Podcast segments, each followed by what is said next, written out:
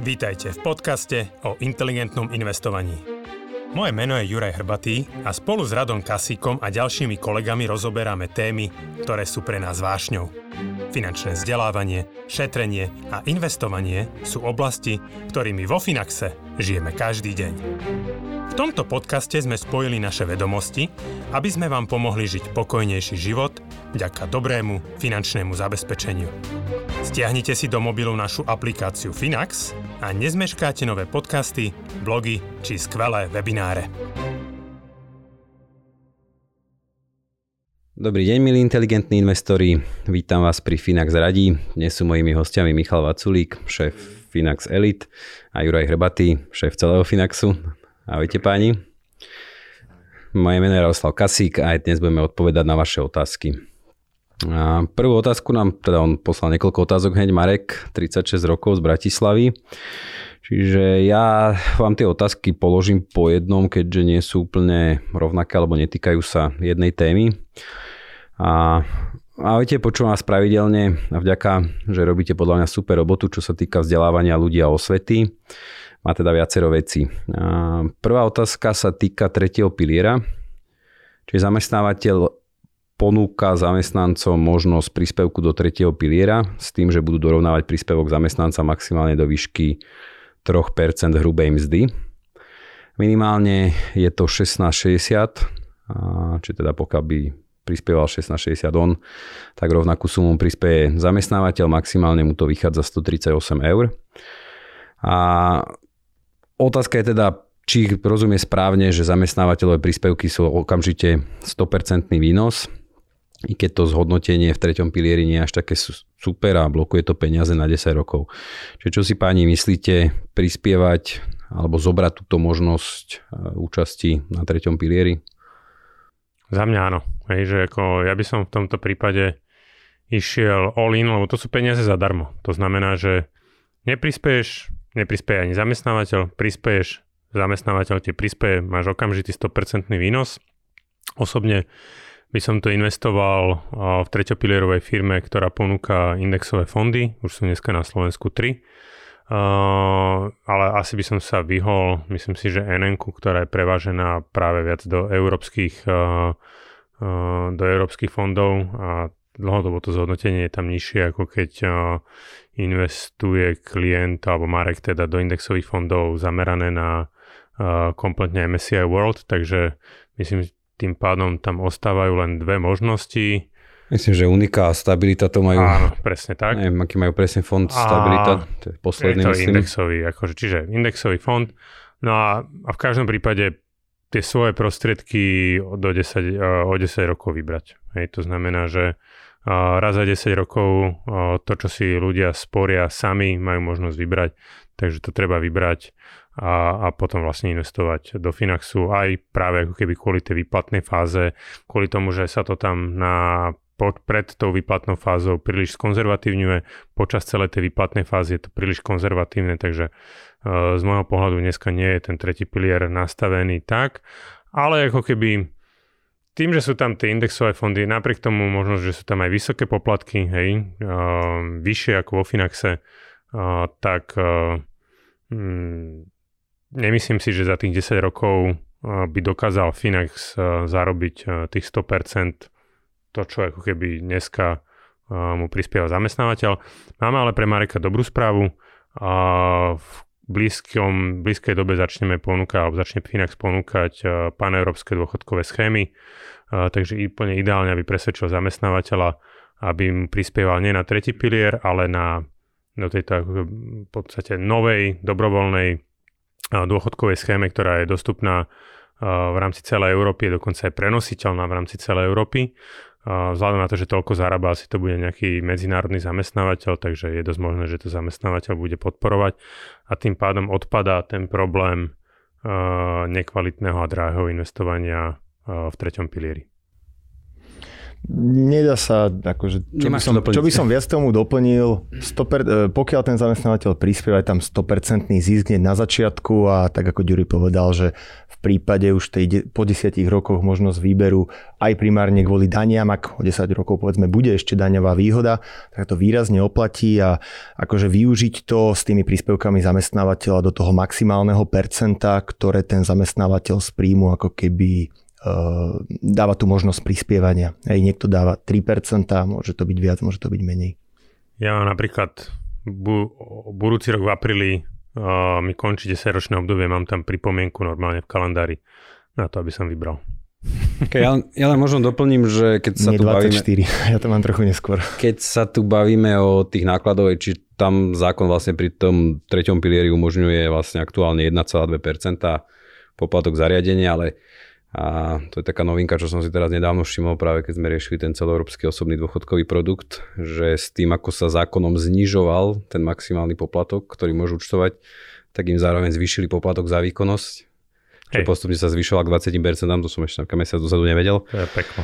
Čiže hlavne ten poplatok za výkonnosť a to, že dávky vlastne z tretieho piliera, čiže akýkoľvek výber je zdaňovaný, že to, je, to sú také tie zásadné rozdiely. Hej. Ty sa v dobrých rokoch môžeš dostať s týmito poplatkami za výkonnosť na úroveň 3% nákladov ročne, aj čo viac. už sú ako aj viac, čo už sú akože slušné, slušné náklady. Tak, tak. Dobre, druhá otázka sa týka akcionárskeho programu pre zamestnancov, čiže má takúto možnosť vlastne u svojho zamestnávateľa. V zásade funguje to tak, že čas výplaty sa odkladá bokom, maximálne 15% a na konci kvartála sa táto suma použije na nákup firemných akcií s 10% diskontom, teda zľavou oproti trhovej cene. cene. A mm, Marek, sa neviem, že to Marek, Áno, Marek si asi zapol túto možnosť na tento kvartál, na tretí kvartál 2022. Čiže berie to tak, že pokiaľ aj nakúpi 10% pod trhom a automaticky predá, a zaplatí daň, zostáva mu vlastne čistý výnos 6 až 7 čo následne by tieto peniaze prevádzal na investíciu mm, napríklad do Finaxu s vyššou diverzifikáciou. Ten nástupný bonus v akciách, ktorého väčšia časť bude pripísaná o 12 mesiacov, je, že funguje rovnako podobne a zvyšok po troch rokoch kvartálne.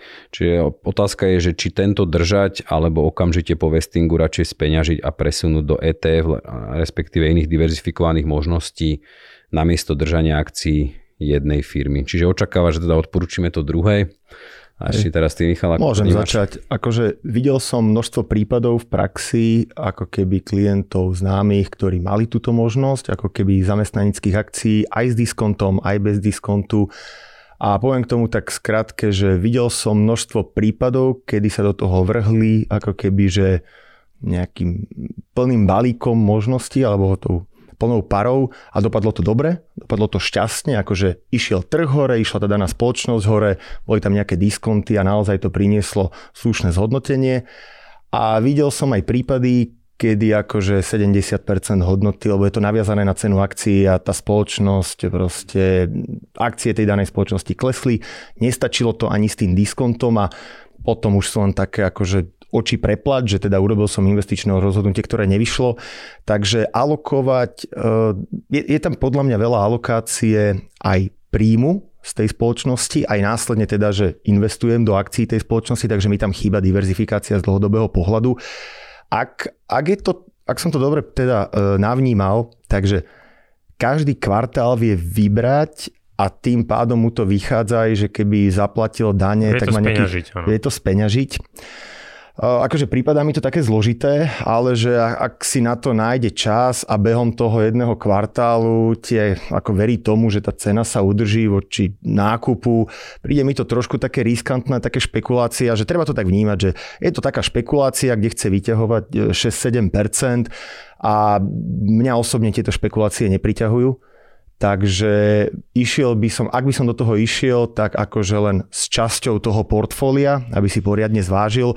A treba si vlastne hlavne uvedomiť všetky tie, tie rizika s tým spojené, že to je jedna spoločnosť a ak sa s ňou niečo stane, tak budú ohrozené jeho peniaze v akciách a jeho príjem, ktorý má pravidelný z tej spoločnosti, takže ja by som viacej odporúčal ako keby ten príjem to investovanie z toho príjmu viac diverzifikovať, či cez Finax alebo spomínal tam niečo iné, takže nie len na jednu spoločnosť.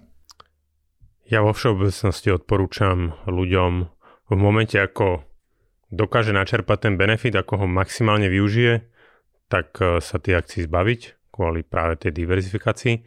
A treba povedať ešte jednu vec, ako škoda, že tu nie je Janči, možno ty rado budeš vedieť. Častokrát sa totiž to stáva, že to, že napríklad index rastie 10% v priemere ročne, to neznamená, že všetky akcie rastú e, v priemere 10% ročne. E, to treba brať, že je tam zopár naozaj výťazov, to sú firmy, ktoré narastú možno 100, 200, 300%, potom je tam pár akcií, ktoré rastú v desiatkách percent, možno 30-40% akcií rastie zhruba toľko, koľko rastie burza a možno častokrát tam môže byť aj viac ako 50% akcií, ktoré nerastli vôbec alebo rastli výrazne menej, alebo dokonca výrazne stratili. Hej, že to by som povedal, že až niekedy až číslo 50% sa toto môže vyšplhať. Takže uh, je veľa akcií, to znamená, že ne, netreba brať, že každá akcia, aj tá, v ktorej firme budete pracovať, alebo pracujete, rastie 10% ročne a je tam veľmi vysoká šanca, že tie hodnota ceny tej akcie bude klesať alebo bude mať aj výrazne horšiu dobu. Alebo teda výrazne horší ziskovosť, ako je priemer trhu. Čo vám najviac bude ako keby ešte že dráždiť vás, e, je, že budete častokrát vidieť vo vnútri tej firmy, že rastú tržby, rastú zisky, rastú zákazníci, ale tá firma býva väčšinou globálna alebo na nejakom väčšom trhu a, a to vôbec nemusí byť nič spojené s tým, že či tie akcie akože budú prudko rázať. Ja poviem jeden príbeh e, Bezosa, ktorý hovoril vlastne po roku 2000, ako bola technologická bublina a bol totálny výpredaj všetkých technologických akcií, vtedy Amazon vlastne klesol nejakých zhruba 90%, tak vlastne Bezos sa vyjadril, že on v tej dobe videl obrovský náraz zákazníkov, prevyšoval každo, každokvartálne, akože navyšovali tržby a on vedel, že tá firma je akože zdravá a že pôjde ďalej, ale tá sila, ako keby ten, ten tlak toho trhu a ten, tie výpredaje technologického sektora boli také, také silné, že akcie boli minus 90, ale firma vo vnútri išla, takže keby som to takto čítal ako zamestnanec, tak vidím dobré čísla, ale akcie sú minus 90%. No a jediná výnimka sú akcie Finaxu, ktoré chlapci treba držať. Je, že treba nám diverzifikovať investície. Tam je také zaujímavé, že akože, akože nepísal to, ale som prekvapený, že väčšinou ono býva aj pri tých zamestnaneckých akciách nejaký lock-up period, nejaký ten vesting, že nejaký čas to treba držať. Čiže pokiaľ je naozaj taká možnosť, že to vie predať hneď, tak áno, že v tejto dáva logiku, lebo keby to teraz musel držať 2 roky, tak tam je presne to riziko, že Áno, keď sú tam tie diskonty e, na nákup, tak tam väčšinou býva 1, 2, 3 roky a nejaká perióda, keď to nemôžeš predať, takže treba si možno, že poriadne naštudovať všetky podmienky. Možno to tak práve v tomto prípade nie, ale ak, ak iní vlastne máte takúto možnosť, tak poriadne treba študovať tie podmienky. OK, a posledná otázka a, a sa týka toho, že ja to tak skúsim zhrnúť, že v podstate vlastní nejakú nehnuteľnosť v Bratislave, vlastní byt, v ktorom teda bývajú s tým, že majú vyhliadnutú nejakú nehnuteľnosť, kde by sa chceli stiahovať, teda nejaký dom mimo Bratislavy a aby teda trošku mali viac pokoja a zároveň boli bližšie k rodičom. A, čiže budú to čiastočne financovať hypotékou, že založia v podstate ten súčasný vlastnený byt a následne ho budú, budú prenajímať a, či už rodine alebo Airbnb. Ale tá otázka je tu potom taká, že či Odporúčame v tomto prípade maximalizovať hypotéku, že nebrať len na, hypo, e, ako keby na ten úver prostriedky, ktoré by potrebovali na kúpu alebo dokončenie toho, toho domu, ale že či to maximalizovať, zobre maximálnu možnú hypotéku, ktorú, mu, ktorú im banka dovolí a tie zvyšné peniaze investovať do renty s tým, že by tie výnosy vlastne použili na prilepšenie pre rodičov, ktorí teda, u ktorých sa očakáva, že blízkej dobe pôjdu do dôchodku a, a budú mať teda tú minimálnu penziu alebo nízku penziu. Tam by som povedal asi jednu vec, že a, treba si uvedomiť, že dneska už tie úrokové sadzby rastú. Pravdepodobne tá hypotéka už nebude navyšovaná za 1% alebo pod 1%, ako sme boli možno zvyknutí. Áno, to je dobré hovoriť, že on tam ešte bolo vlastne uvádzal, že by chceli ten rozdiel, ktorý ostane akoby medzi tou splátkou, je toho navyše, a tou výplatou tej renty dať niečo ako extra rodičom. Hej. Čiže to je celkom dôležité pre to, prečo si, čo si začal hovoriť. Fú, skús mi povedať, že prečo nejak mi to nedochádza číselne, rýchlo. Splátku hypotéky budú mať nejakú, výnos, ktorý si budú vyplácať, by bol nejaký a teraz ten rozdiel s tým, akože vo Finaxe bude výplata vyššia ako splátka hypotéky a ten rozdiel by dali rodičom. Čiže čím bude vyšší úrok, tak tým... Tak dobre, len vieš, tá, to není, že tá splátka proste keď nebudú tie trhy performovať dobre, alebo ten, teda, ten výnos tej renty, hej, není jasne dané, že vydrží 20 rokov alebo 25 rokov. Hej. My hovoríme, že s 90% pravdepodobnosťou tak závisí, aký si nastavíš, no. vydrží, no? hej, ale nemusí. Hej, a, a, a je treba povedať, že dajme tomu, že dneska sú tie sadzby, už sa blížia, ja neviem, 2,5% mm. hej, kdežto ako ten, ten výnos na tej rente väčšinou sa snažíme, ako, alebo ten, ten priemerné riziko je niekde na úrovni 60 na 40. Hej? To znamená, že môže ten klient očakávať ten výnos niekde na úrovni 5-6%. Hej?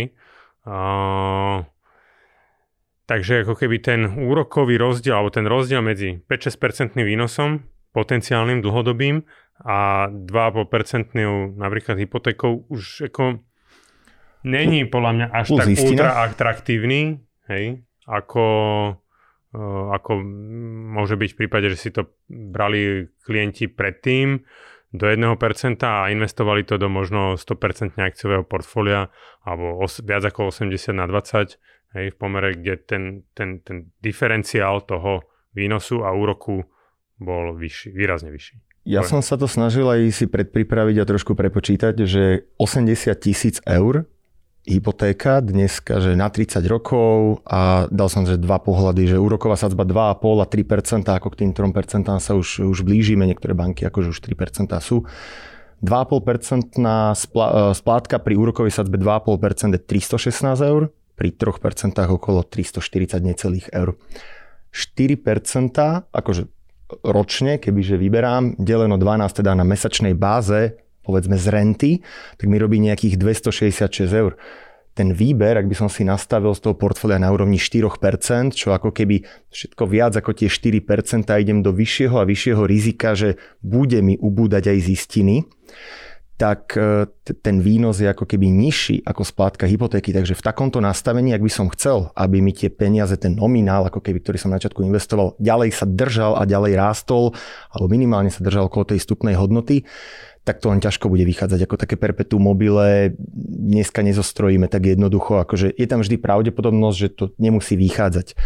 A, a teraz, že, že prepočítal som aj inú variantu, že by vyberali 7,5% ročne, čo je okolo 500 eur mesačne, aby to vychádzalo.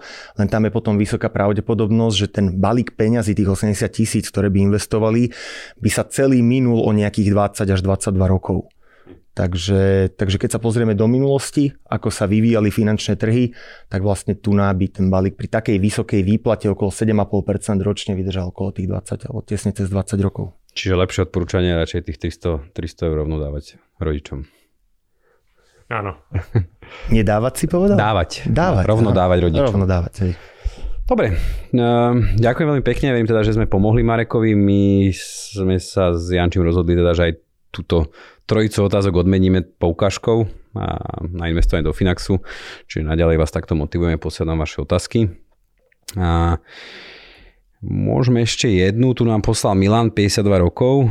A tu bude asi dôležité aj príjem 7 až 10 tisíc eur mesačne, výdavky 3500 až 4000 eur. Dobrý deň, mám u vás účet sporenie na dôchodok 90 na 10, zhruba 21 tisíc eur. Chcel by som predať byt a niekde uložiť zhruba 180 až 200 tisíc eur. Ale v priebehu zhruba 2 až 3 rokov by som za to chcel kúpiť iný byt na inom mieste v zahraničí. Oplatí sa mi vložiť tie peniaze na účet vo Finaxe. Získam ale, alebo je väčšie riziko straty. A koľko by som mal šetriť alebo vložiť, ak by som chcel mať minimálne 1 milión eur, tak od 8 až 10 rokov.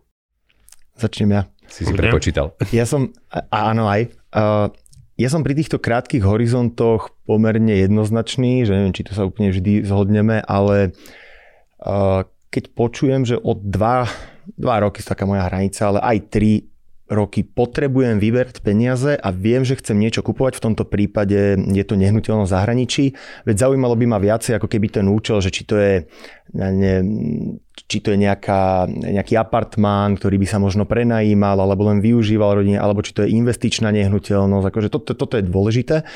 Ale ak teda je to s určitosťou na výber, tak tie 2-3 roky sú pre mňa veľmi krátky horizont, že tieto krátke horizonty ako keby so sebou nesia veľkú mieru takej neistoty toho, že tá investícia môže skončiť o 2-3 roky akože v mínuse a s týmto treba počítať. Čím dlhší ten horizont mám, tým tú pravdepodobnosť úspechu akože zvyšujem, čím kratší aj pri konzervatívnejšom nastavení portfólia horizont mám, tak musím počítať s tým, že to skončí v mínuse.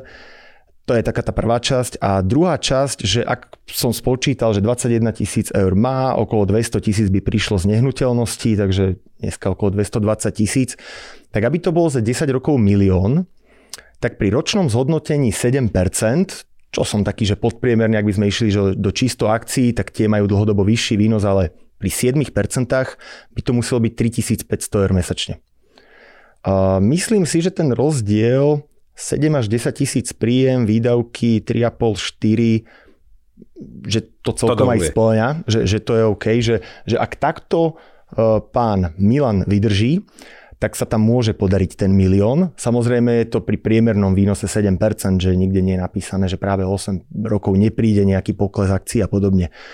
Ja by som k tomu dodal ešte jednu vec, ktorá mi s týmto, že hneď sa spojila, že pán Milan má 52 rokov a akože ten majetok e, je, je zaujímavý, že 200 tisíc nehnuteľnosť, niečo nasporené, ale by som chcel, ako keby, ja som si dopočítal takú vec, že čo ak by sporil pred desiatimi rokmi, či, či pán Milan alebo ktokoľvek iný, že aký je ten čas strašne dôležitý v tomto, že čo ak by pred desiatimi rokmi začal odkladať po tisíc eur, že akože od nuly po tisíc eur do povedzme akciového portfólia s priemerným výnosom 8%, on ten výnos za posledných 10 rokov bol vyšší, tak by sa stalo to, že v priemere za posledných 10 rokov vlastne nadobudol hodnotu 180 tisíc eur.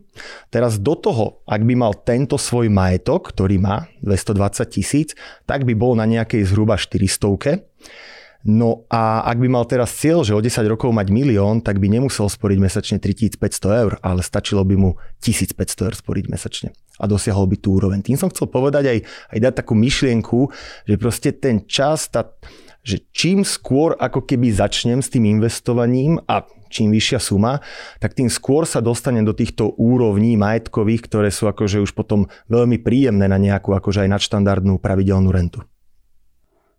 Okay. Za mňa všetko. Ja, mňa by len možno zaujímalo, že Ďuri čo hovorí na tú investíciu 2-4 roky.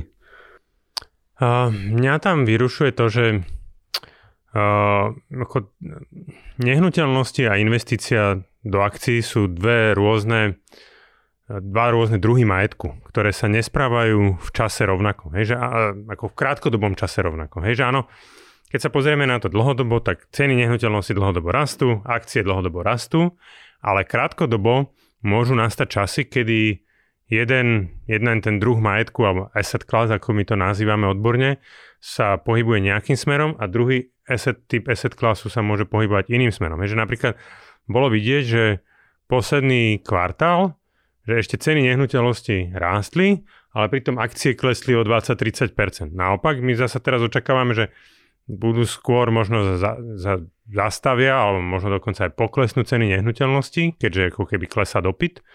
Hej, ale ako keby akcie za posledný mesiac hej, urobili už 10% plus. Hej. To znamená, že uh, krátkodobo tie výkyvy my nedokážeme povedať, že čo tu bude o 2-3 roky. Tým pádom krátkodobá výmena nehnuteľnosti za akcie, akcií za nehnuteľnosti nemusí dopadnúť dobre. A dlhodobo, keď sa na to pozrieme, štatisticky by to malo dobre dopadnúť, hej, ale možno 20% 30 ročných období, troj, pardon, trojročných období to dopadnúť dobre nemusí. Hej. Takže uh, súhlasím, že ak je to, ak je Milan nastavený tak, že, že, že 100% to bude uh, kupovať tú nehnuteľnosť, tak myslím si, že investícia buď potom len veľmi konzervatívna naozaj, aby len pokryl si infláciu, povedzme v peňaženke, ale aj tam je vidieť, hej, že proste, že došli sme do tak bez, bezprecedentného obdobia zvyšovania úrokových sadzieb, hej, že proste portfólio, ktoré sme mali, že historicky nám pri tých backtestoch mm, proste kleslo maximálne, že bolo, ja neviem, za posledných 15 rokov 4 alebo 5 pracovných dní, kedy bolo pod 4% poklesom.